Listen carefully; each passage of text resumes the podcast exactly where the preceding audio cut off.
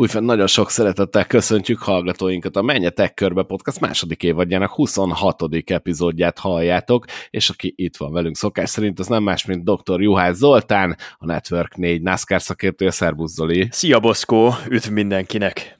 És Molnár Dávid, az Eurosport kommentátor, a Szia Moda. Sziasztok! Jó magam pedig Módos János vagyok, aki kicsit betegen, de visszatért. Valójában egyébként moda megvezette a drága hallgatókat, mert én most vagyok szabadságon, úgyhogy ezt egy jó kis 38 fokos lázzal így be is izzítottam magamnak.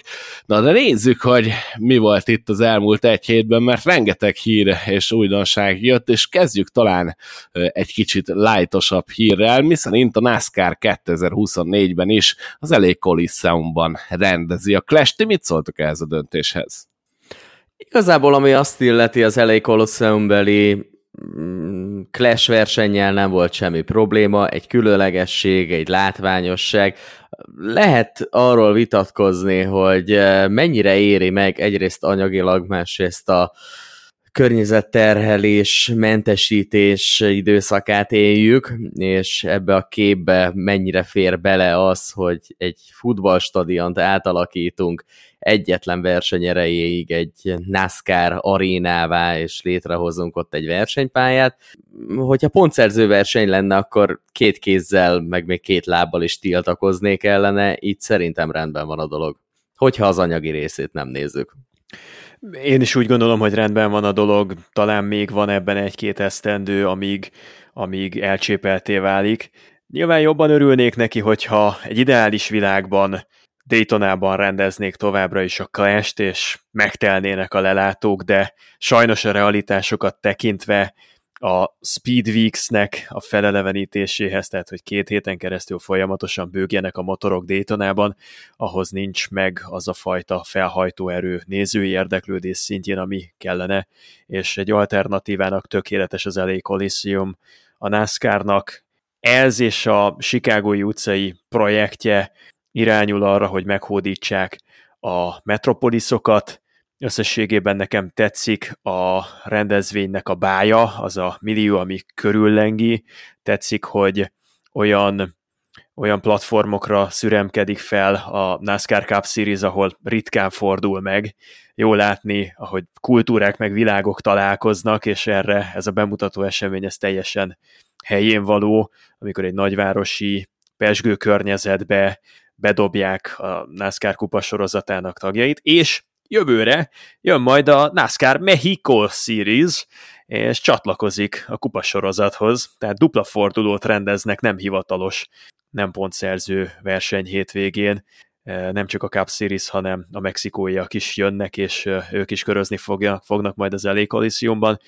Úgyhogy nézzük meg, mi lesz belőle. Szerintem még egy-két év van ebben a történetben, aztán nem tudom, aztán meg kell reformálni, vagy valamit ki kell találni erre a nulladik számú versenyre, mert nagyon hamar ez is a Bristol Dirtnek a mintájára kifuthatja azt, a, azt az ívet, amit neki szántak, és utána szépen lecseng, és semmi nem marad belőle, attól tartok. És ha már itt említetted a Bristol dörtöt, akkor mondjuk el, hogy a jövő évben nem lesz Bristolban dört borítású verseny, hanem visszatérünk a jó öreg betor, és mindkét futamot ezen a felületen fogják rendezni. Na, ehhez mit szóltok? Thank God! Köszönöm Istenem! Tehát eh, ez, ez a legjobb döntés, ami történhetett. Eh, elveszítettünk egy versenyt, egy értékes futamot, ami nem csak 1.36-oda volt a versenynaptárnak, több volt annál. Bristolban a betonon versenyezni, az mindig egy óriási kihívás, mindig a leglátványosabb dolgok egyike, ami megtörténhet. És ezt alakítottuk át egy olyan versengésé, aminek a sportértékét masszívan meg lehetett kérdőjelezni, ahol hát háromból kétszer mondhatom, hogy teljesen random végeredmény született, vagy valami ahhoz Mondhatod. hasonló. Jó, köszönöm szépen. és, és tudomásul kell venni, hogy a NASCAR fél útig el tudta vinni a hetedik generációs kupasorozatos autót annak érdekében, hogy alkalmassá tegye erre a felületre, de a másik fele részét az útnak soha nem fogja tudni megtenni. Amíg ezeken az autókon szélvédők lesznek, addig a kilátással problémák lesznek a dört felületen. Amíg a kilátással problémák lesznek a dört felületen, addig pedig nem fognak hozzányúlni a dört felülethez, nem fogják olyan nedvessé tenni, mint ahogyan a dört specialista szakágak számára felkészítenének salakos pályákat, és amíg nem teszik emiatt elég nedvessé, addig egy ilyen pornyelős, csúszkálós, de semmiképpen sem optimális salakos versenyt látunk. Ez NASCAR versenynek kevés, dört versenynek kevés, ott valahol félúton van a kettő között, tessék elmenni egy normális, tényleg dedikáltan erre a célra létrehozott pályára, és ki kell alakítani erre a versenyre, hogyha ezt komolyan gondolják, hogy itt pontszerző futamot rendeznek ezen a felületen, és nem Bristolban, hanem Eldorában, vagy Knoxville-ben, vagy tőlem bárhol rendezhetik, csak ne a Bristoli beton tetején, akkor hozzuk létre a megfelelő szabályrendszert, készítsük fel úgy az autókat, hogy ebből érdemi verseny lehessen. Nekem tudjátok, mi volt a legnagyobb problémám ezzel a Bristol Dirt futammal? Egyrészt pontosan az, amit elmondtál, Zoli, hogy nem csinálják elég nedvesre a pályát ahhoz, hogy itt jó versenyt lehessen menni, de, de mivel ugye nem elég nedves a pálya, vagy nincs elég nedvesség tartalma, ezért még ráengedik pluszba ezeket az 1500 kg-os autókat, és olyan szinten lapítják ki azt a réteget, amit oda fölhordott a NASCAR, hogy gyakorlatilag ezt, ezt csak akkor tudom én ilyen dört vagy csalakos versenynek nézni, hogyha egy picit húgyorítok. Mert, mert hogyha valaki látott már rendes dört versenyt, ami egyébként a mai napig nagyon-nagyon népszerű Amerikában, és rengeteg szakág épül rá, akkor lehet látni, hogy a pálya az közel sem ilyen szinten megy tönkre egy futam alatt, mint itt a Cup Series-ben. Igen, és ha már hunyorítani kell egy NASCAR verseny alatt, akkor jobb, hogyha le is hunyod a szemed, és oda se figyelsz. Tehát Kockáztatott a NASCAR egy elég komoly presztízsvesztést ezzel az egésszel, szerencsére ez nem következett be, tehát azt nem állítom, hogy kutyakomédiává vált a Bristoli salakos versenyzés, bár az első évben nagyon közel jártunk hozzá, amikor térdigérő vízben gázoltunk, utána pedig arra vártunk, hogy valamilyen szinten versenyezhető állapotba hozzák az özönvíz után a salakot, a végére meg nem lehet látni semmit ezeknek a versenynek, tehát a sportértéke az szerintem abszolút másodlagos, és ez az, amikor túl tolod a csúszkát, a megfelelő balanszot azért nagyjából szokta érezni a NASCAR, nagyjából a szórakoztatás meg a sportérték között, de amikor megcsúszik a kezük, és ezt a csúszkát nagyon eltolják, akkor az oldalirányba képes kiütni az egészet. Hát most valami hasonló történhetett volna. A teljes katasztrófát megúsztuk, de három évnél több időn keresztül ne fogjunk le egy bristoli betonversenyt a legnagyobb probléma a dörtpályás versennyel az volt, hogy pont Bristolba tették, tehát pont erre a pályára, ami követeli magának a két normál versenyt, hogy a naptárban két helyet kapjon, és az egyiket ne szórják tele salakkal. Nem mondom, hogyha bárhova máshova elment volna a mezőny, akkor ott sokkal jobb versenyt futottak volna, vagy normális lebonyolítást tudtak volna összehozni. Ezek az autók véleményem szerint abszolút nem alkalmasak arra, hogy dört versenyt rendezzenek. Amit mondtatok korábban is, hogy föltépik a salakot az autók a pályáról, nyilván valamennyit segíthetne rajta, hogyha egy állandó dört pályára mennének, egy olyan felületre, ami már úgymond össze van tömörítve, ami egy sokkal stabilabb felület, de ami készen van. Tulajdonképpen így van, nem? mondhatjuk. Tehát ettől függetlenül szerintem ezekkel az autókkal akkor sem lehetne olyan dört versenyt produkálni, mint amit a dört szériákban össze lehet hozni. Nekem már a track futamok is így inognak. Nem igazán tetszik, amit, amit a NASCAR ebbe az irányba elvitt. A track széria az még jó, az, az fogjuk rá, hogyha dörtözni szeretnénk, akkor track széria, menjünk, hogyha a kápot mindenképpen dört pályára kell elvinni, akkor találjunk Amerika 13 ezer dört pályája közül egyet, ahova elvihetik a NASCAR-t, de ne szórjuk tele a... Hát nagyjából ennyi van. Azt szokták mondani, hogy 10 kilométerenként találsz valami versenypályát, vagy 10 mérföldenként, de a legjobb short tracket, sőt, megmerem kockáztatni, a legjobb háromban benne lévő egyik pályát ne roncsuk el ezzel. Abszolút egyetértek, és hogy ha már visszatérőkről beszélünk, mint ugye a Beton Bristol, vagy a Clash az elég Coliseumban, akkor sajnos beszélnünk kell egy távozóról is, ugyanis bejelentették a részvényesek számára, hogy Road America, ugye a Road America részvényesei számára, hogy nem fogja az Xfinity naptár részét képezni a pálya 2024-ben. Nekem a rövid véleményem az, hogy én nagyon szomorú vagyok, szerintem idén is fantasztikus Xfinity versenyt láthattunk Road Amerikán, nem tudom ti, hogy gondoljátok. Ugyanez a véleményem. Én már azt is sajnáltam, hogy a Cup Series nem látogatott el 2023-ban Road Amerikára, azt meg végtelenül sajnálom, hogy jövőre egyáltalán nem fogunk ott NASCAR autót látni. Nem véletlen a Sebesség Nemzeti Parkja, egy klasszikus vonalvezetés, egy hamisítatlan rótpálya, ami az észak-amerikai autóversenyzésnek az egyik fellegvára több mint fél évszázada. Én ezt egy óriási vesztességnek tartom, Mindezt úgy, hogy ha Road America helyére valahogyan sikerülne becsempészni ilyen vagy olyan úton, módon egy oválpályát, és a július 4-i hétvége az mégiscsak oválpályás hétvége lenne, akkor nem hullajtanék krokodil könnyeket, amíg viszont nem jön ki a 2024-es kalendárium, addig, addig, addig egy picit szomorú vagyok Road America elvesztése miatt.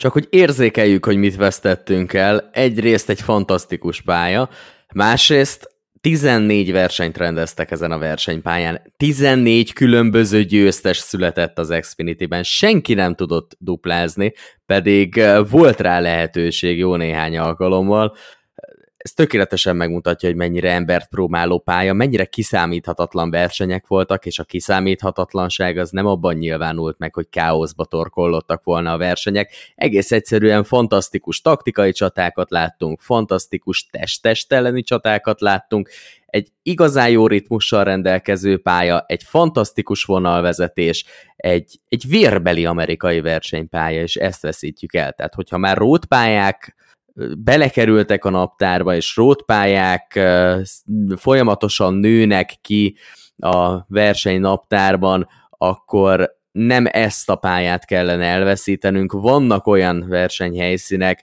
mint például én a Kotában nem vagyok százszázalékig kibékülve, ezek miatt az óriási bukóterek miatt, és a mindenhol megyünk csak a pályavonal vezetésén nem című dolgok miatt, akkor inkább ezeket kéne söpörni.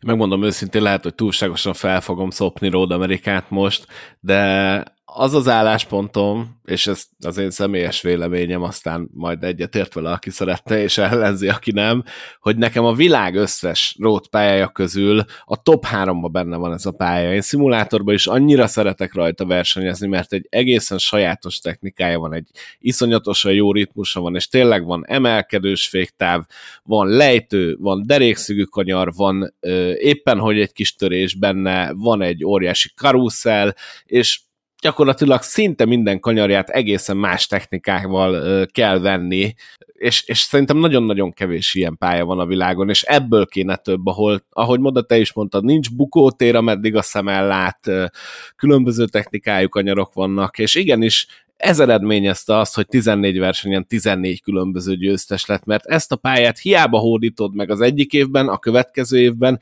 megint újra meg kell hódítanod, és ez nem egy olyan egyszerű feladat, mint mondjuk a többi pálya esetében. Én nagyon-nagyon szeretem, szerintem a világ egyik legjobb pályája. Én is nagyon szeretem Road Amerikát. Annyit szeretem volna még hozzáfűzni, hogy a NASCAR számára igenis teljes mértékben érthető döntés lenne az, Road Amerikának a témáját félretéve, meg attól függetlenül mondom, amit mondok, hogyha a rótpályáknak a számát lejjebb szorítaná a 2024-es szezonra. Szerintem óriási botrány van abból, hogy itt a 2023-as esztendőben például a Watkins Glen és az Indianapolis-i futam, amelyek Schatzper kb. 2 óra hosszára nyúltak mindösszesen, tehát gyakorlatilag sprint futamok a NASCAR kupa sorozatának a szempontjából. Szóval, hogy ezek ilyen rövid versenyek voltak televíziós közvetítési jogok szempontjából, ez annyira lerövidíti az ablakot, hogy a networkök nem tudják kiátszani a reklámszüneteiket, és nyilván mindenki csalódott és elégedetlen. Ehhez jön hozzá az, hogy nincs meg a megfelelő versenytermék. Tehát eh, a Road Amerikai futam is, amikor megrendezték a kupasorozatban, akkor szerintem hagyott némi kívánnivalót maga után, inkább azt mondom, hogy az ínyáncek tudták igazán élvezni ennek a, az egésznek a jelentőségét, amikor a kinken... Köszönöm, köszönöm. amikor a kinken átküldték, vagy mondjuk a Canada Cornerben elfordultak, vagy kaptattak fölfelé a rajt szélegyenesben a vonalhoz, Szóval ezek eh, ezekhez azt gondolom, hogy egy kicsit meg kell érni, hogy ezt igazán tudja az ember értékelni, akkor, amikor hosszú sorban kígyózik a mezőny, és nagyon nehéz uh, áttörni azt a turbulens levegőoszlopot, amit húz magával az előhaladó versenyző.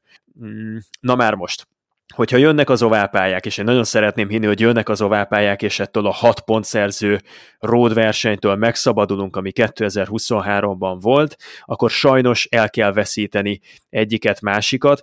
Nem feltétlenül Road Amerikával kezdtem volna a szortírozást már 2023-ra sem, az Xfinity-nek nagyon jó helye volt ott, nagyon hosszú ideje szerintem jó otthonra lelt, a közönség is lelkes, tehát nézzétek meg, milyen jó hangulatban rendezték ezeket a futamokat, de ott a helyszínen, hát olyan bejövő képek érkeztek, például a tavalyi kupafutamról, Road Amerikából, vagy az összes Xfinity versenynek meg lehet nézni, tehát, tehát van egy olyan kemény mag, egy több tízezer fős kemény mag, ahol, akik akkor is kimennének, és leütnék a sátrakat, meg kihajítanák a kemping széket, és két sörrel eltöltenék ott a hétvégét, hogyha trabantokkal versenyeznének olyanok, akiknek még jogosítványuk se nagyon van. Akkor is ott lennének és csüngenének az emberek a fákról, meg a lelátókról.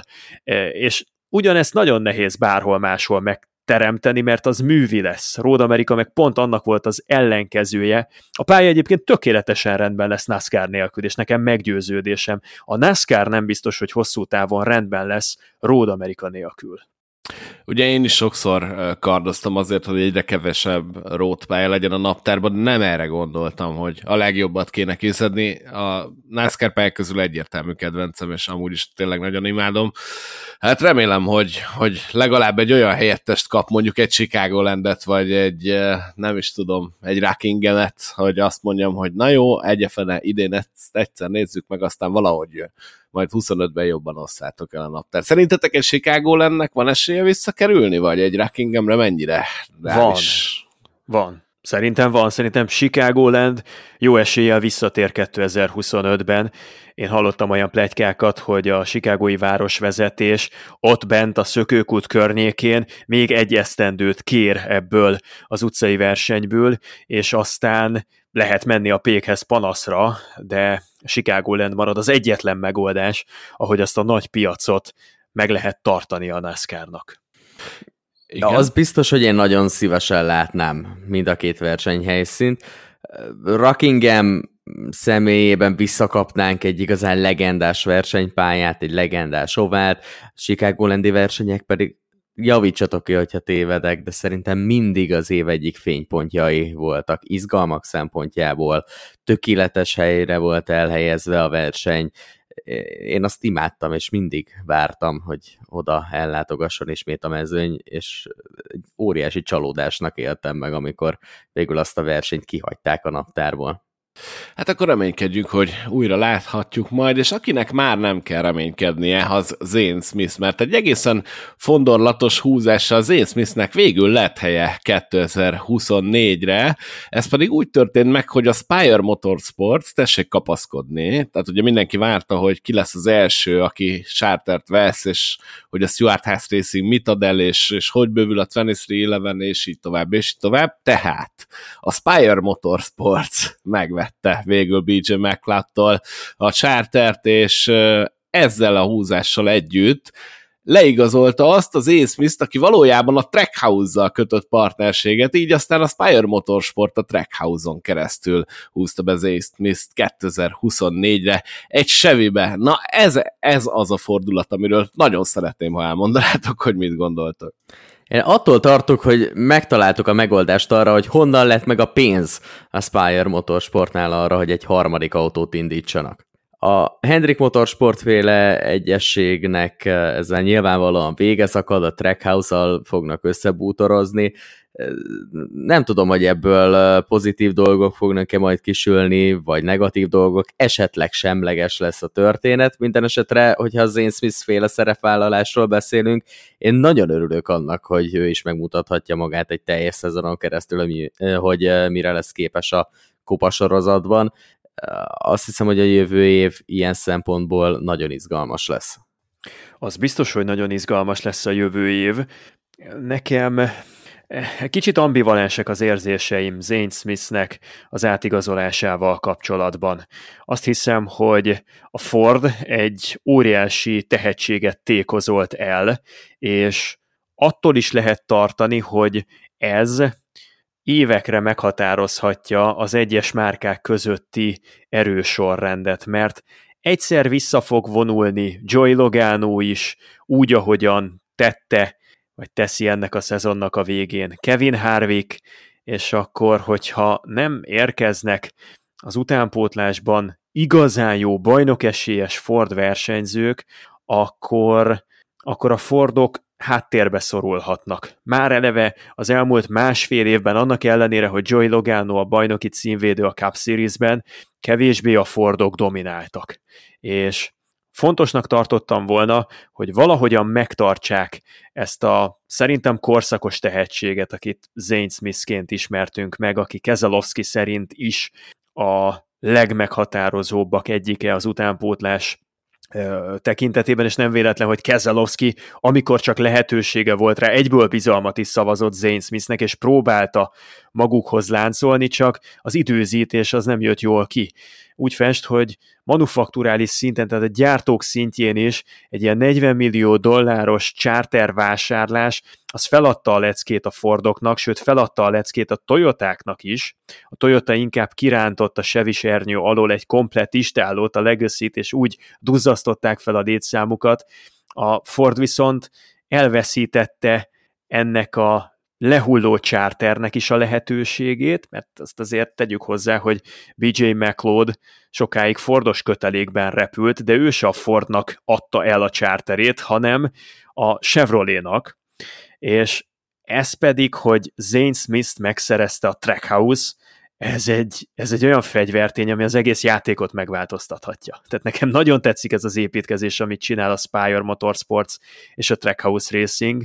A Spire lényegében egy ilyen farm csapata lett ezáltal a Trackhouse-nak, mert mert Zane Smithnek a kocsiját a Spire Motorsports fogja felkészíteni. Nem arról van szó, hogy majd Zane Smithnek a kocsiját a Trackhouse Racingnek a műhelyében fogják összeszerelni, és a Trackhouse-nak a mérnökei fognak részt venni ennek az autónak a a felkészítésében, szó nincs róla. Ez egy Spire Motorsportos kocsi lesz, nagyon nagy valószínűséggel Carson Hossevárral kiegészülve megy majd a Corilla Joy, Zane Smith, Carson Hossevár tenge, és ez az egyik legizgalmasabb pilóta felállás, ami, ami jelenleg van a Cup Series-ben. Úgyhogy óriási távlatokat nyit meg szerintem, és előkészíthet egy, egy, egy generációváltást, amikor az új tulajdonosok, akár a Rick Hendrickeknek, vagy a Roger Penskiknek is kihívóivá válhatnak, mert a Trackhouse Racing és a Spire Motorsports elég szépen belerondíthat ebbe az összképbe. Jövőre végleg eldőlhet ez a Corilla Joy féle történet, hogy hova is kell pozícionálnunk őt a mezőnyben. Másik része a dolognak, Zoli, én nem hiszek annyira ebben a márka hűségben, tehát Nyilván sokkal egyszerűbb módja bekerülni a kupasorozatba, hogyha mondjuk az Xfinity-ben egy olyan csapatnál szerepelsz, amely egyébként megy a kupasorozatban, ez a legegyszerűbb mód, ez az egyenes út, ettől függetlenül az elmúlt években rengetegszer láttuk már azt, hogy egyik márkától a másik márkához igazolnak a versenyzők. Szerintem olyan nagyon nagy márkahűség nincs, ami eldönthetné azt, hogy a adott helyzetben Chevrolet-val tekergő versenyzők ne szerepelhetnének Forddal a kupasorozatban. Én két dolgot emelnék ki ebből a sztoriból. Az egyik az az, hogy a Trackhouse megszerezte Zane Smith-t, ami szerintem egy fantasztikus húzás részükről, és ne felejtjük, hogy a Trackhouse megszerezte Shane Van Gisbergent is a jövő évre, még ha nem is teljes programot megy az új-zélandi fedegyerek, de akkor is a Trackhouse kötelékében fog majd rajta állni azokon a bizonyos kiválasztott versenyeken, és azért, hogyha most innen a képből ki is vesszük Daniel Suarez-t, akkor de még tegyük is oda, akkor is, ha megnézzük, hogy ki az a négy pilóta, aki jövőre fixen a Trackhouse színeiben fog így vagy úgy rajthoz állni, vagy legalábbis velük van leszerződve, akkor az egy bombasztikus négyes. Én mondom, én személy szerint annyira a mexikóit nem sorolnám ide, de, de brutálisan jól erősített a Trackhouse. Tagadhatatlan, és lehet látni, hogy Justin Marks gondol arra, hogy mi lesz mondjuk 2030-ig velük. Ez a Trackhouse Racing, ez annak ellenére, hogy két évvel ezelőtt alakult, sőt, még két évvel ezelőtt nem is létezett a Trackhouse Racing, csak valamikor ősszel alapították meg ősz végén, amikor a Chip Ganassi Racingnek a romjaiból, vagy a maradványaiból összehozott egy ilyen remek istálló Justin Marks, szóval hosszú távon szeretnének itt maradni. És erre a legjobb bevásárlás az az, ha lesz alattad is valaki a programban lesz olyan, aki tőled kéri a segítséget, ahová kiszervezheted mondjuk a harmadik meg a negyedik számú pitch csapatodat, kiszervezheted a nyolcadik meg a kilencedik legjobb versenymérnöködet, hogy ott akkor ők csapatfőnökösködhessenek egy kicsit.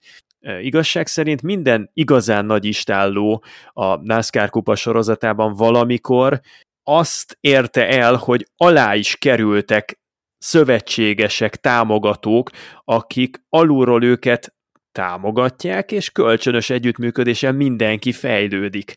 És ez jó, hogy van most már Justin Marksék alatt is egy szövetséges, akinek a tapasztalataira lehet támaszkodni. Szinte olyan, mintha a Trackhouse Racing ezzel a megoldással egy három, négy, öt csapatos istállóvá vált volna hirtelen, mert szerintem egy egészséges kooperáció az azt fogja eredményezni, hogy megosztják egymással az adatokat, és szorosan együttműködnek jövőre a Spire-rel, hogy felkészítsék a kocsikat. Ez pedig mindenki számára egy nyertes-nyertes szituáció, úgyhogy a nagy számokban meglátta Justin Marks az erőt, egymagában nem tudta megvenni a chartert, hogy három alakulatossá bővüljön a Trackhouse, de ezzel a huszárvágással szerintem lehet, hogy még nagyobbat is húzott, mint kettőről háromra előre lépni, mert itt úgy néz ki, mintha kettőről félig meddig ötre lépett volna elő a Trackhouse.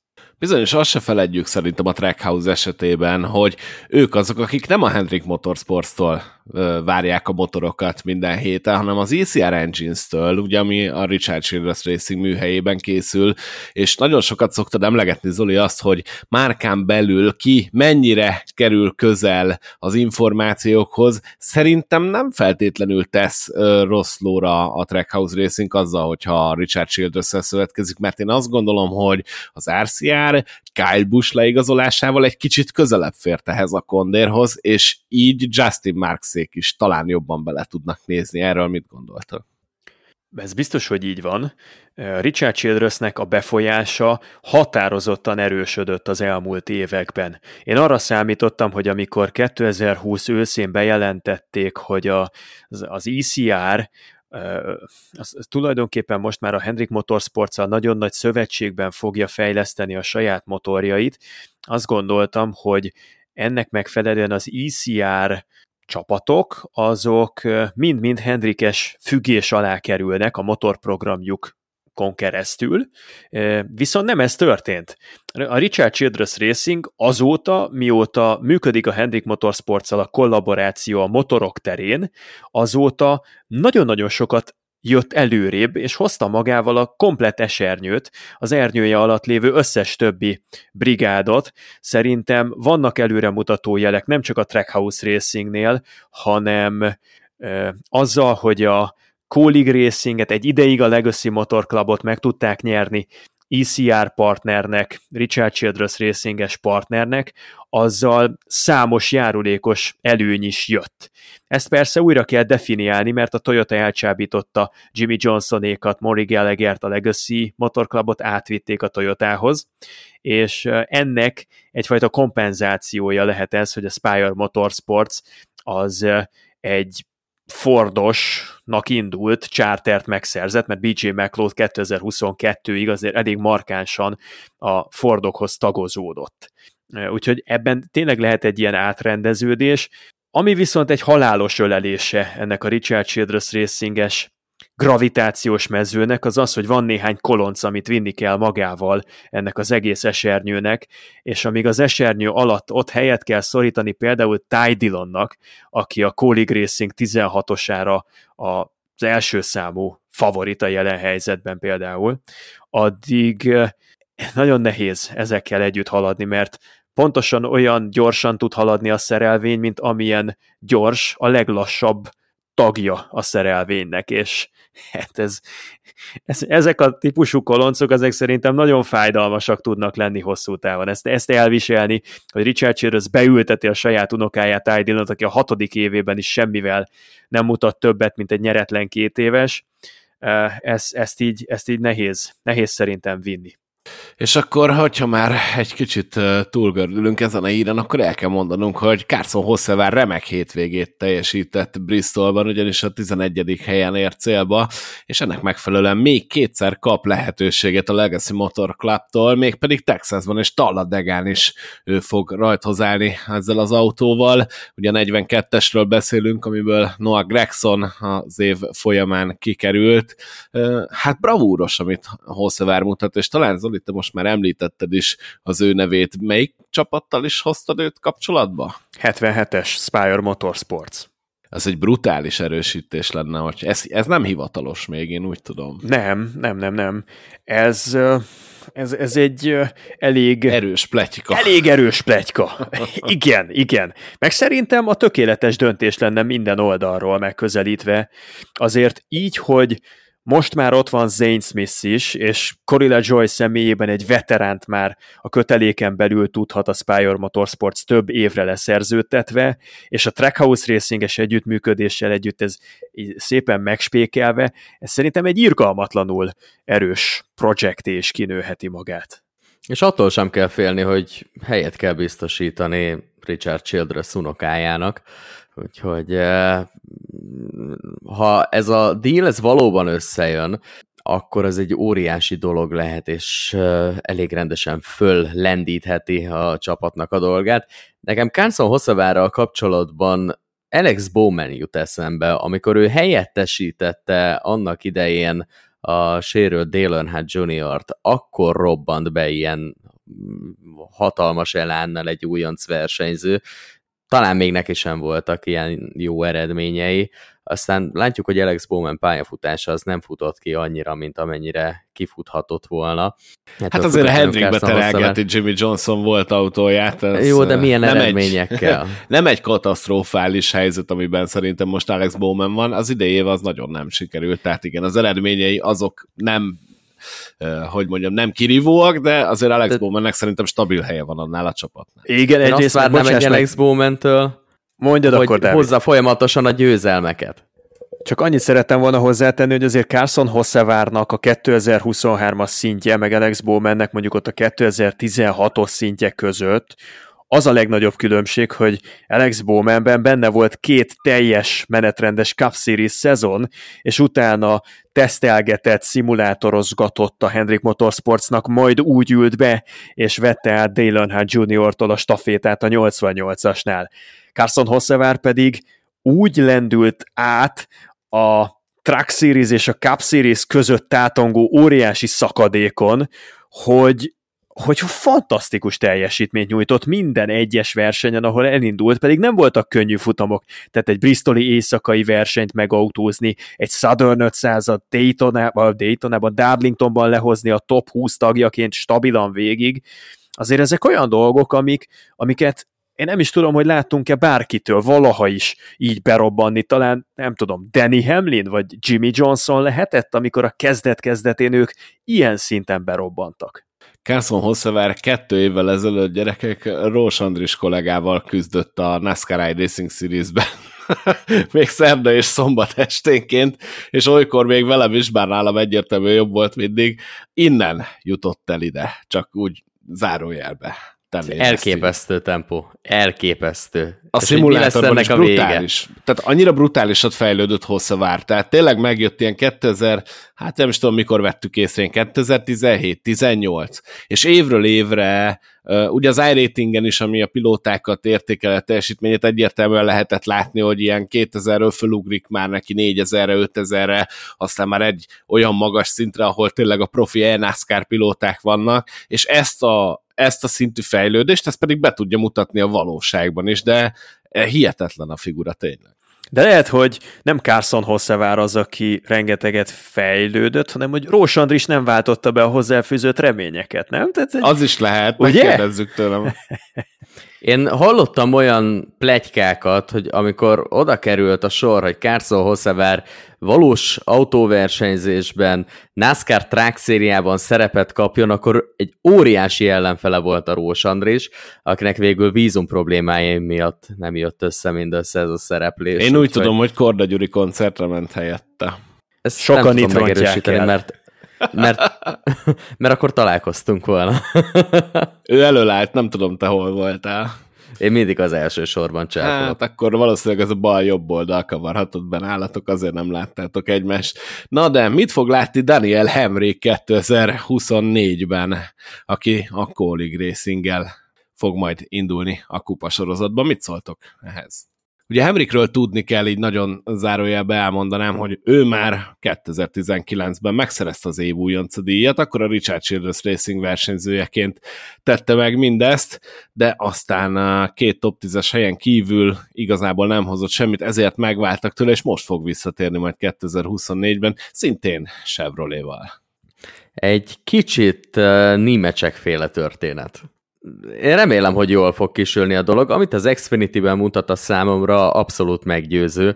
Az elmúlt két évben a Colleague Racingnél versenyezhetett, és uh, tulajdonképpen, ha jól emlékszem, talán futamgyőzelmet nem aratott egyetlen egyet, de azt a tökéletes időpontban, amikor megszerezte a bajnoki címet 2021-ben, vezetett az egész szezon során szerintem abban az egy kanyarban.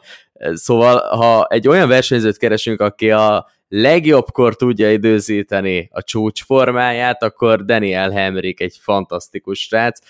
Stabilan tudja hozni az eredményeket, az Xfinity-ben mindig ott szokott lenni az élmezőnyben, nagyon kevésszer hibázik, nagyon kevésszer vannak olyan mély pillanatai, amiből ne tudnak kimászni. Nyilván a kupasorozat ez egy teljesen más sztori. Én megmondom őszintén, hogy ha a Colleague Racing keres egy, egy stabil versenyzőt, ami azért szerintem kellene nekik, akkor mindenképpen jó lóra tettek azzal, hogy Daniel Hemriket fölhozzák 2023-ban. Négyben. Négyben el vagyok tévedve, mindig időzavarban élek. Végül is 2023-ban hozták fel, mert most írták alá a szerződést, állítólag február óta készítették elő, és ezt figyeltétek ugye ti is, hogy mekkora anyai egy botrány bontakozott ki, mert a bejelentést megelőzően egy vagy két nappal a Colleague Racingnek a Twitteres X-es eh, adminisztrátora közzétett egy képet, ahol talán Chris Rice, talán Matt Coley kezet fog valakivel, eh, mondván megvan a jövő évi egyik versenyzőjük, és sikerült egy olyan képet választani, ahol egy pár rajongó be tudta azonosítani azt az anyajegyet, ami Daniel Hemricknek az anyajegye, és még Ryan Blaney is mondta, hogy hát ne vicceljetek már, hát eh, többet láttam azt az anyajegyet, mint a saját tenyeremet, mert rengeteget szoktunk együtt nyaralni Daniel Hemrickkel, úgyhogy ezt elég ügyetlen módon sikerült a Colleague Racingnek bejelentenie, mert azzal, hogy próbálták volna felkelteni a hangulatot meg az érdeklődést, pont le is lőtték a poén, tehát mintha a filmről, amit nem tudom, leforgatunk egy filmet, készítünk róla egy trélert, és a trélerbe belekerül az egésznek a csattanója, utána már kár megnézni. Na ezzel együtt... Mondjuk azért pár, pár botrányos végjátéknál én láttam már olyat, hogy abban másfél percben benne volt az összes poén, amit egyébként két és fél óra alatt a film tudom. Hát az csúnya. Csúnya, az, sokat tudok mondani. De Bocs, néha- akartam megtörleni. De ne viccelj, sose volt, sose volt lendülete ennek a gondolatmenetnek így utólag belegondolva, de Daniel Hemriket én, én, én, egy, én egy jó eminenciásnak gondolom, és nagyon várom, évek óta várom, hogy majd erre rácáfol. Aki, aki, aki látja Daniel Hemrikben azt, hogy ő majd egyszer szintet lép, és erről a nagyon jó, stabil, megbízható, erős, közepes veteránról erről meg tudja ugrani a klasszishoz vezető ugrást. Ha valaki ezt, ezt nekem most itt levezeti, hogy erre hogyan számíthatok azok után, hogy Daniel Hemrick szerintem már nem fog tudni nekünk meglepetést okozni, akkor, akkor azt megköszönném. De látom, hogy jelentkezel is, Boszkó. Igen, mert nekem is, nekem nagyon ilyen AJ Almendinger utóérzésem van Daniel Hemrickkel kapcsolatosan. Én nem tudom, hogy nála egyáltalán fog-e tudni jobban szerepelni, vagy sem. Tehát én, én Pepitában ugyanazt látom a két pilótától, egy, egy stabil, jó szereplés, egy megbízható pilóta, szófogadó versenyzők, hogyha azt mondják, hogy Xfinity-be mentek, akkor ott mennek, ha trákba, akkor ott megkockáztatom, Almendinger is olyan hű katona, hogy azt mondanák neki, hogy figyelj, most fél évet ülsz, aztán két arka futam, aztán jövőre meglátjuk, még lehet azt is bevállalná. De nem látom én se az áttörést Daniel Hemrick esetében, hogy, hogy ő berobbanna újra a Cup Series-be, és, és valami olyan lehengerlőt tudna alakítani, mint mondjuk egy Carson Hossevár. Én, én ezt benne nem látom, és én is várom, hogy megcáfoljon. Daniel Hemrick nálam a NASCAR Cup Series rántott húsa. Tehát ha akarsz egy jó vasárnapi napot, nem akarsz kockáztatni, biztosra akarsz menni, akkor egy jó rántott hús. Tehát a, abba még nem kellett csalódni. Nem egy boküzdor, nem fogja lehozni a csillagokat az égről, de masszívan meg fog érkezni, jól laksz vele, és akkor jöhet a, a, a vasárnap esti program. Nekem ő Daniel Hemrick. Azt, a, azt az izgalmat, azt nem vélem benne felfedezni, ami a Colleague Racinget ebből a mostani középszerűségéből, útkereséséből kirángathatná. A Colleague Racingnek szerintem egy szupersztárra lenne szüksége. Ha Kyle Busch megszerezték volna egy évvel ezelőtt, akkor ők lehetnének most 2023-ban a Richard Childress Racing, amelyik, amelyik bepozícionálta magát az élmezőnyben nagy hirtelenjében, de nem sikerült megszerezniük Kyle Busch-t, és akkor eljutottunk odáig, hogy egy évvel később valószínűsíthetően egy Daniel Hemrick Ty Dillon pilóta párost vezetnek fel a 2024-es szezonra, hát gyerekek, hogy ebből mi lesz, nem tudom. Szerintem a Kólik egyébként nem csinálja rosszul. Nem biztos, hogy a szupersztár versenyzőkön át vezet az út a dicsőséghez. Van egy elég erőteljes nevelőprogramjuk az Xfinity-ben, onnan jön Hemrick, onnan jött föl, azt követően, hogy azért már egy jó másfél évtizeddel korábban elkezdte a kupás pályafutását AJ Almendinger, Uh, Almendingerhez képest viszont van egy nagy különbség Daniel Hemrickkel kapcsolatban, Boszkó, hogy AJ Almendinger szerintem nem szeretne a kupasorozatban versenyezni. Tehát neki a korábbi nyilatkozataiból az derült ki, hogy ő igazából ezt az egész túrát úgy nagyon nem erőltetné, neki inkább az Xfinity szint tetszik. Most bevállalta ezt az évet, nem tudom, hogy bármikor látjuk-e még a kupasorozatban AJ Almendinger teljes szezonban. Szerintem neki ez így, ez így egy kis nyűg. Daniel Hemrickben viszont látom azt, hogy ő szeretne egy kicsit előrelépni, szeretne visszakerülni, szeretné bebizonyítani, hogy ő egy olyan versenyző, aki stabilan tudja hozni az eredményeket, és azért hiába, hogy az előző évben azt láttuk a kupasorozatban, hogy győzelem kellett a bejutáshoz, de többek között az idei év is bebizonyította, hogy ha stabilan hozod a pontokat, akkor egy utolsó két-három rájátszás helyett még el lehet csípni. A Colleague Racingnek erre nagyon nagy szüksége lenne, szerintem a megoldást a kólik problémájának a megoldására, fú, de szép volt, szóval a kólik problémájának a megoldására az jelenthetné a megoldást. Ez borzasztó mondat, na nem vág. Nem vágom ki, nem ezt vágom. Ne, ezt ne vágt ki, de ez szörnyű, na mindegy. Szóval a megoldás az lehetne, hogy egy olyan versenyzőt hozzanak a csapathoz, aki stabilan tudja hozni azokat az eredményeket, nem feltétlenül a top 5-ös eredményeket, nem feltétlenül a győzelmeket, de legalább egy stabil top 15 környéki eredményt, amivel már egy-egy kiugró eredmény esetén ott lehet lenni harcban a rájátszásban. Na most ezt például nem tudja AJ Almendinger hozni, mert van egy-két jó versenye, és utána hoz egy top 25-öt, egy 23. helyet, egy 30. helyet, ahhoz képest mindenképpen jobb választás Daniel Hemrick. Ha nekem azt próbáljátok bemagyarázni, hogy Daniel Hemrick jobb versenyző, mint Justin Haley, vagy Daniel Hemrick jobb versenyző, mint AJ Allmendinger, akkor tiltakozni fogok. Nézzétek meg, Daniel Hemrick mögött ott van a jó ég tudja, 200 Xfinity verseny, valami hasonló. Richard Childress Racing 21-esével ment két éven keresztül, aztán a Junior Motorsportsnál eltöltött egy olyan foghíjasabb szezont, átigazolt a Joe Gibbs Racinghez, és a Colleague Racingben tapossa most a második teljes szezonját.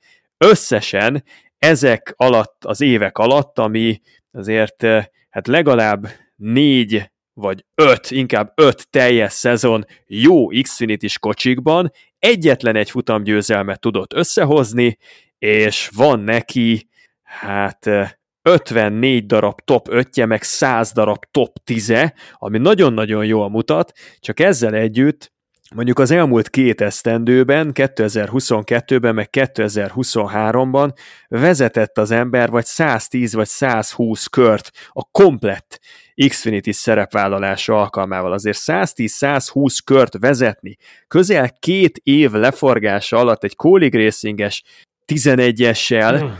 meg egy Colleague Racinges 10-essel, az szerintem nagyon-nagyon karcsú. És ezt Én tegyük itt... hozzá, bocs, csak annyi, hogy a pontos statisztikát nézem, Justin Allgaier ezen a hétvégén most vezetett 110 kört.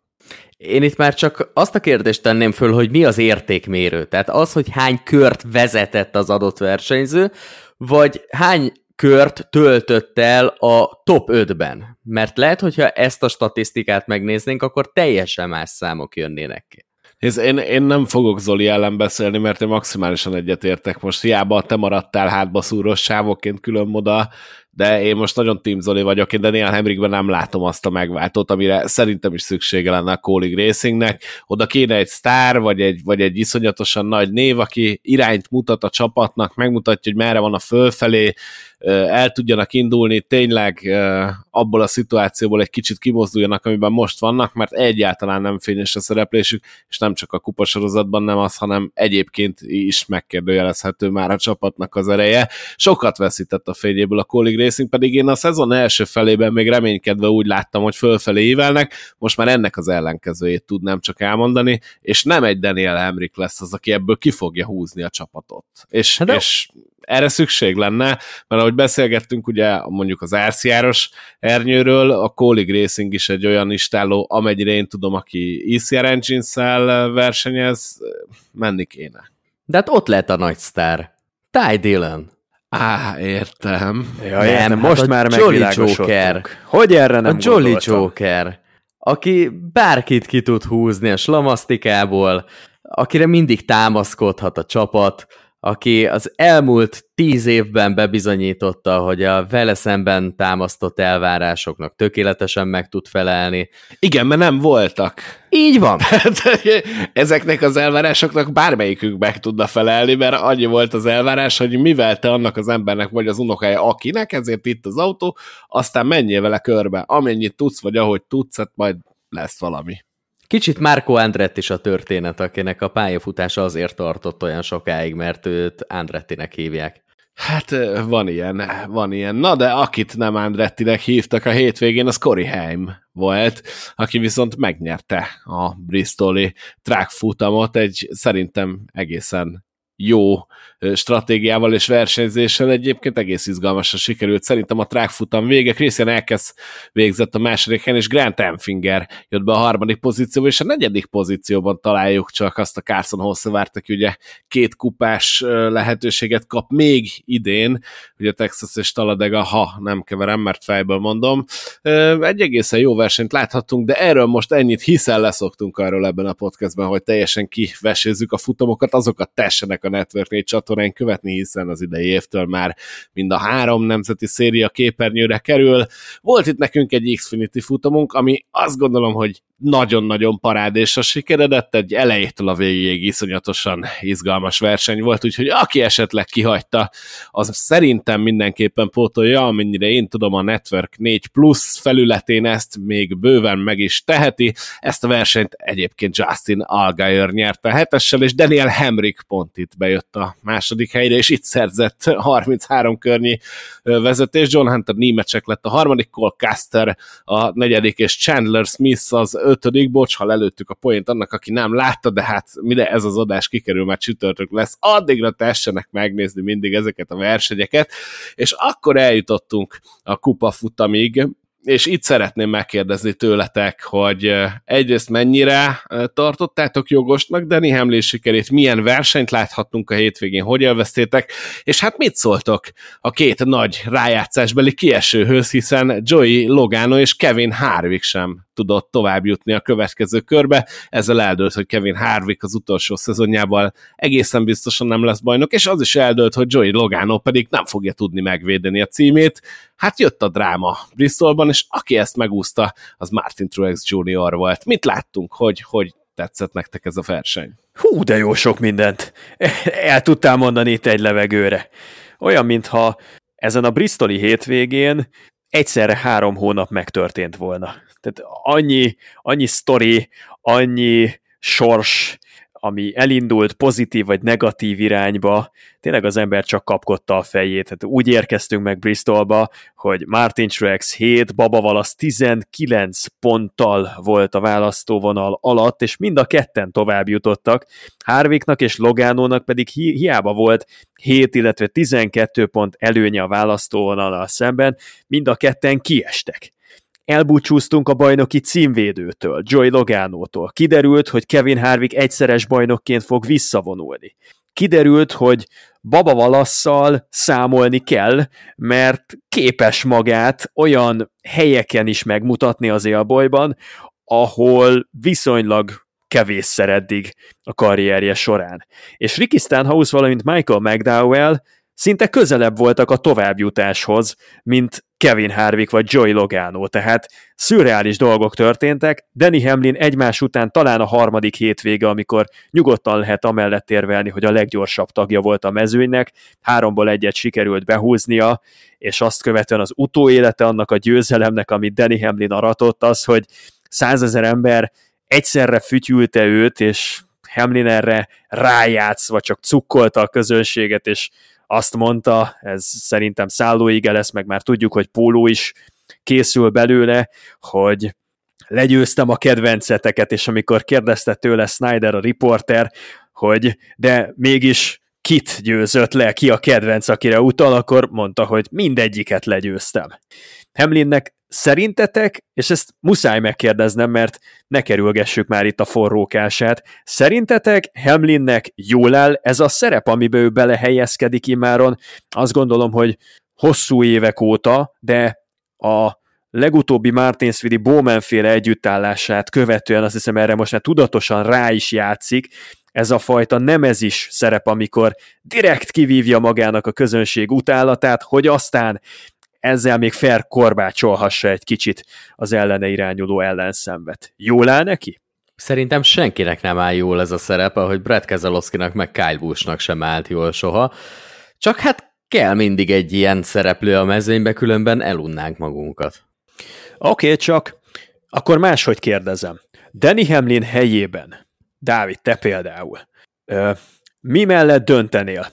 Amikor fütyül téged százezer ember, akkor még olajat öntesz a tűzre, és ettől várod azt, hogy a következő versenyhétvégék, amik döntenek arról, hogy sikerül-e beteljesítened a pályafutásod ígéretét, és végre valahára oly sok próbálkozás után 18 éven keresztül küzdesz valamiért, most ott van karnyújtási közelségben, akkor akkor ez bölcs dolog, hogy felkorbácsolod az indulatokat, és még egy picit följebb rakod magadnak a lécet, hogy elég lenne megugrani csak a, nem tudom, a világ idei legjobb teljesítményét, nem, neked világcsúcs magasságra kell rakni a lécet, neked ki kell vívni százezer embernek, meg a televízió készülékeken keresztül több százezer embernek az utálatát, és, és egy ilyen céltáblával vagy célkeresztel a hátadon kell megvívni a soron következő versenyeket tetemes nyomás alatt. Ez egy bölcs dolog volt Hamlin oldaláról? Figyelj, valahogy reagálni kell. Tehát annál sportszerűtlenebb dolog nincs, és most a közönség részéről mondom, annál sportszerűtlenebb dolog nincs, amikor a futamon egy kiemelkedő versenyzőt, aki nem mellesleg még meg is tudta nyerni a versenyt, a győzelmét követően kifütyülünk. Na most kettő lehetőség van. Vagy nem érdekel az, hogy kifütyültek, és meghunyászkodsz, és minthogyha nem is hallanád a dolgot, vagy ráülsz erre a vonatra. Hogyha meghunyászkodsz, az adott esetben a gyengeség jele lehet, ami talán még jobban fölkorbácsolja a közönséget.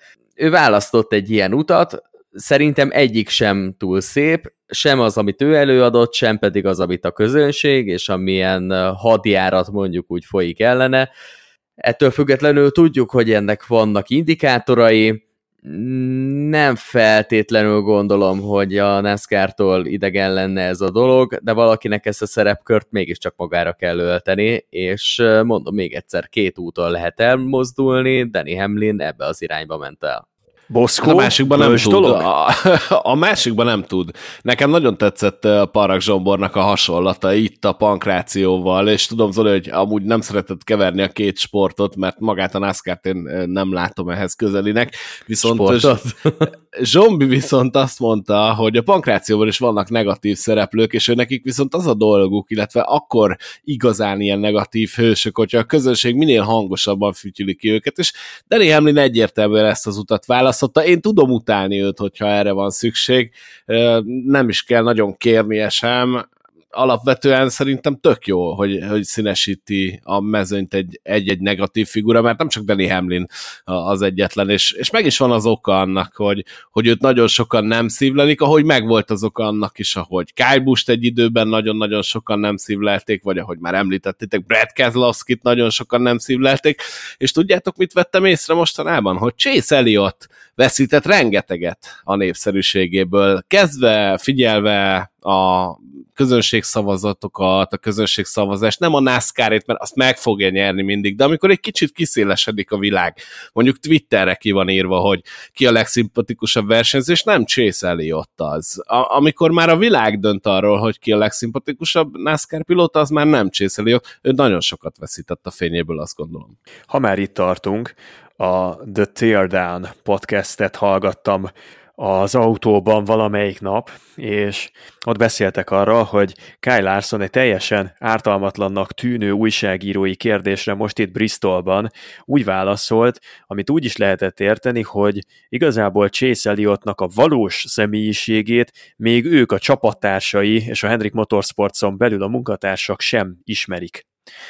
E, pont erre akartam volna valahogyan irányítani a kérdést, hogy Danny Hamlinnek a személyiségét azt hiszem jól ismerjük, mert az, ahogyan oda helyezi magát a középpontba, az, ahogyan játszik egy szerepet, ami valószínűleg önazonos szerep, de rá is játszik erre a szerepre, hogy, hogy adjon egyfajta karaktert saját magának, azt én Chase Elliottnál nem érzem. Én úgy érzem, hogy Chase Elliott lefolytja a saját személyiségét, ő talán rejtőzik, burkolózik valamilyen, eh, hát nem is tudom, olyan, mintha lenne az ember előtt egy folyamatos kartonpapír, amiből kivágtak egy Chase Elliotot.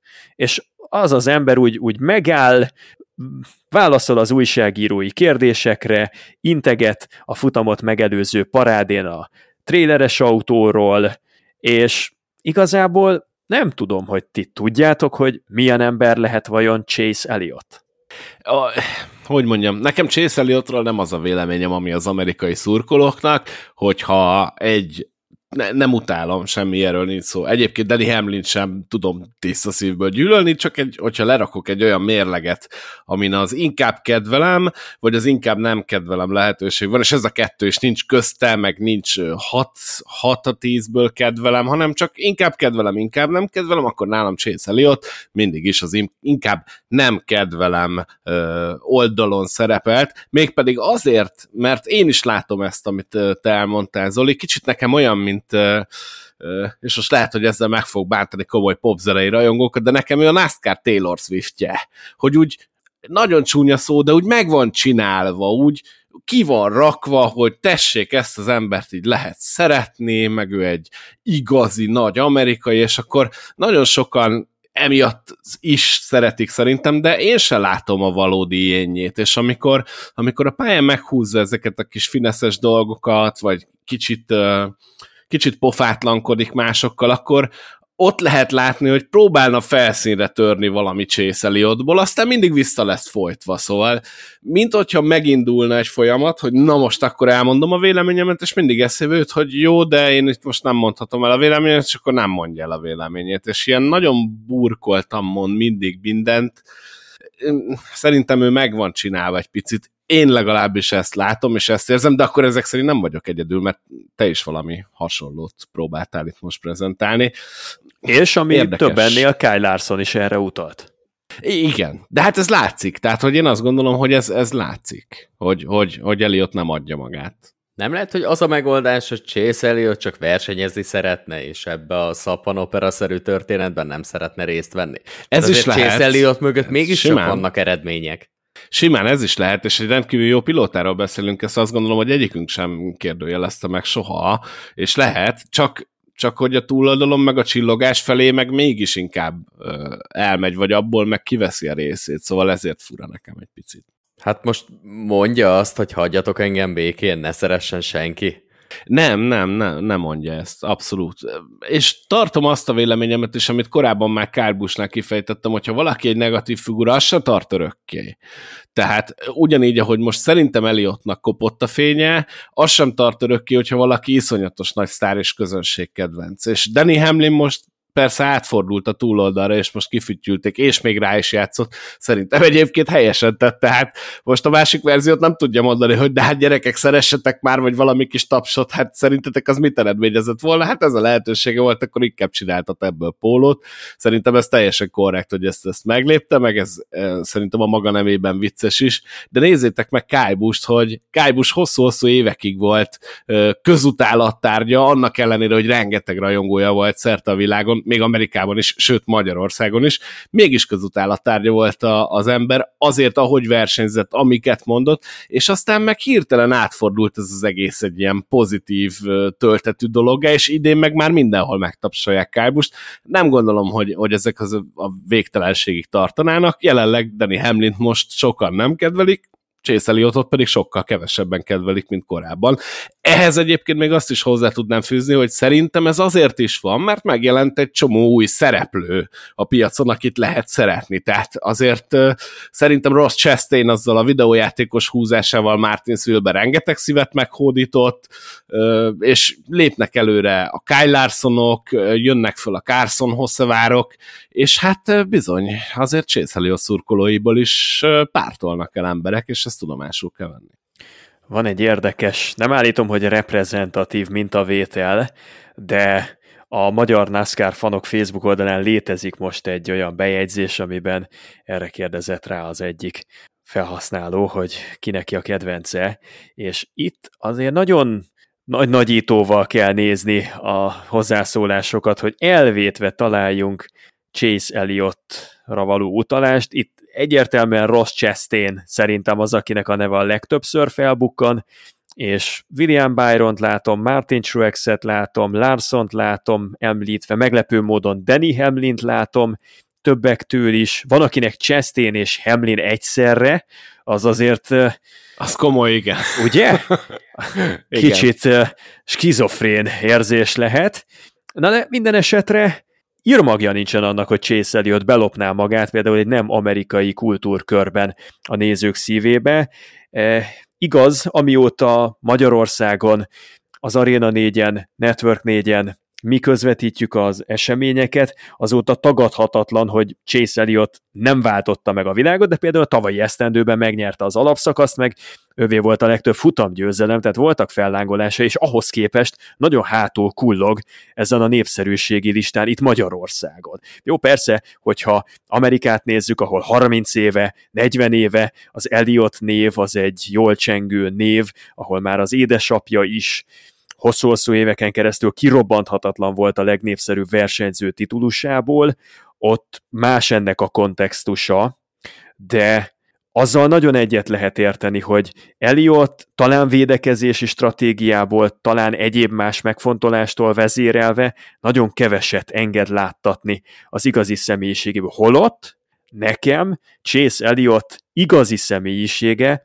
az nagyon pirizgálja a fantáziámat. Engem érdekel a repülésnek a világa, érdekel az, hogy ő például a saját Dawsonville-i gyökereihez hogyan kötődik, mert látszik, hogy nagyon patrióta ilyen szempontból, még ha nem is hangoztatja, de azért mindig egy nosztalgikus bájjal beszél, amikor nagy ritkán megszólaltatják ebben a témában Dawsonville-ról, meg Atlantának a környékéről. Aztán van egy némely kiszólás a Chase ami viszont olyan, mint a borotva, tehát ritkán szól, de akkor nagyon nagyot, amikor Kevin Harvicknak kellemes téli szünetet és boldog karácsonyt kívánt október elején, az az egyik kedvencem, vagy... Jó, de az vicces is volt. Hát az nagyon vicces volt, ne vicceljetek. Tehát van azért néhány olyan helyzet, amikor ebből a kartonpapír se íze, se bűze Chase előjön a háromdimenziós énje, és akkor egy nagyon érdekes személyiséget látnánk.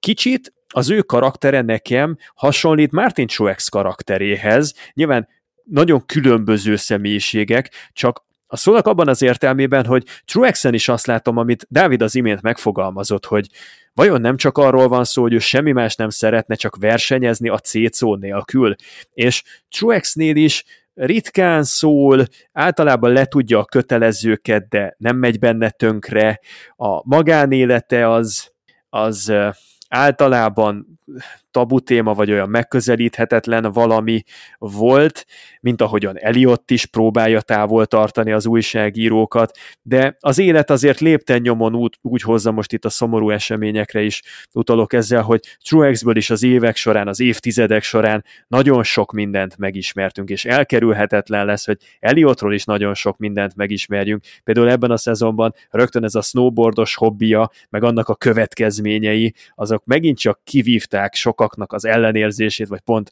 a, a szimpátiáját, hogy az autóversenyző is igenis ember, neki is lehetnek hobbiai. Tehát ebből hiányolok egy kicsit kevesebbet, hogy Eliott azért mutasson valamit magából, ha már tényleg ő a legnépszerűbb, akkor ez azt hiszem valamennyire kötelessége is lenne.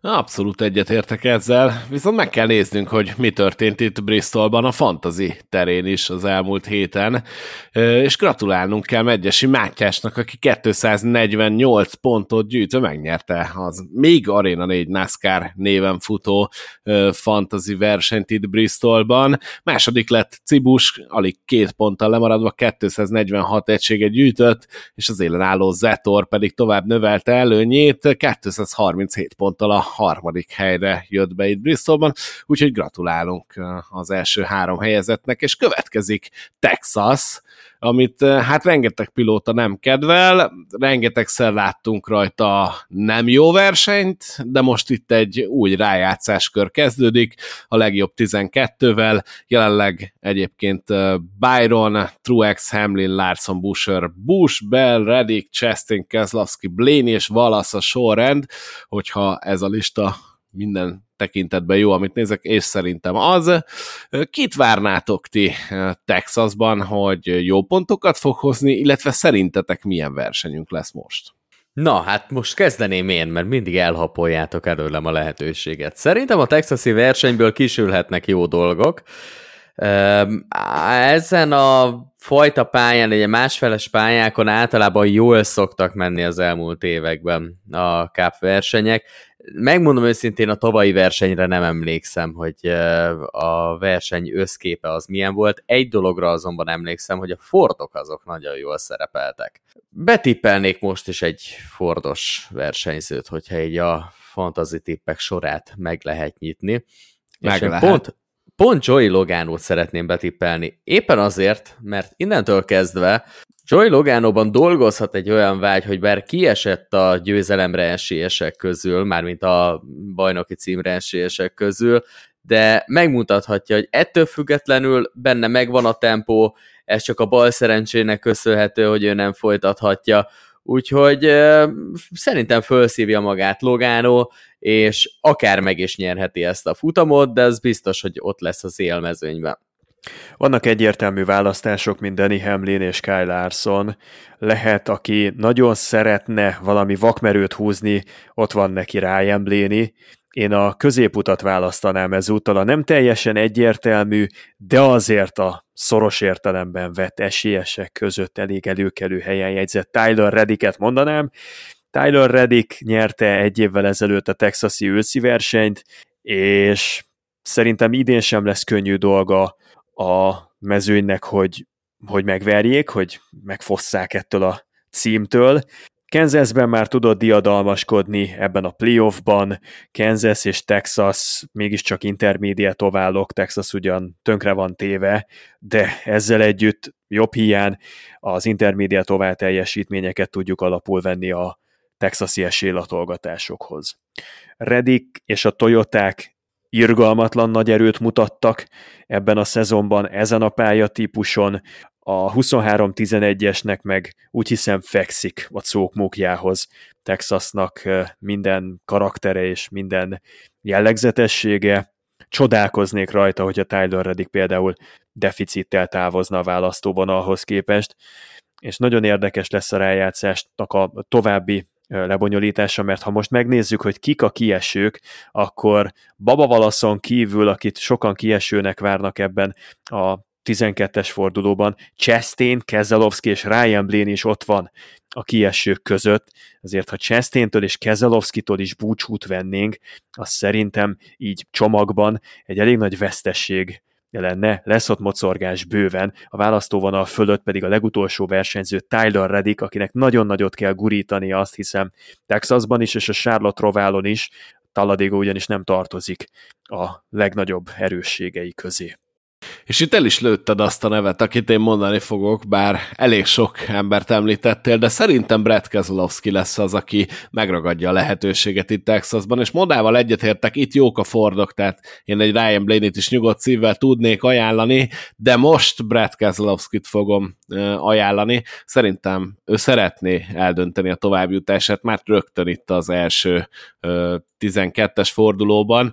Én azt gondolom, hogy Kezelowski-tól egy nagyon jó futamot fogunk látni, ahogy egyébként szerintem a csapattársától is, Chris Bushertől, akinek egyébként nem fekszik ez a pálya, és hogyha jól emlékszem, akkor a fantasy az avoid, tehát a kerülendő kategóriába is rakta őt, annak ellenére egyébként, hogy Chris Busher texasi származású, de én sokkal inkább azt látom, hogy a korábbi eredmények kell szemben az aktuális forma az idei évben sokkal többet nyom alatba, és hát igazából a Bushert majd a kvalifikáció után merném betenni, Brett Keselowski szerintem meg fogja nyomni ezt a futamot, és hogyha nem marad bennünk semmi, akkor tulajdonképpen a végére is értünk ennek az epizódnak, ami ugye szám szerint a 26 az a versenyek kezdési időpontját pedig a menjetekkörbe.hu oldalon, rögtön a fő oldalon megtaláljátok. Egyébként ezt szoktuk frissíteni akkor is, hogyha változik a kezdés, mint ahogy most volt Bristolban, hogy egy órával korábbra is hozták, ezt mi ki szoktuk írni, illetve ugyanúgy változtatjuk, úgyhogy ott látjátok,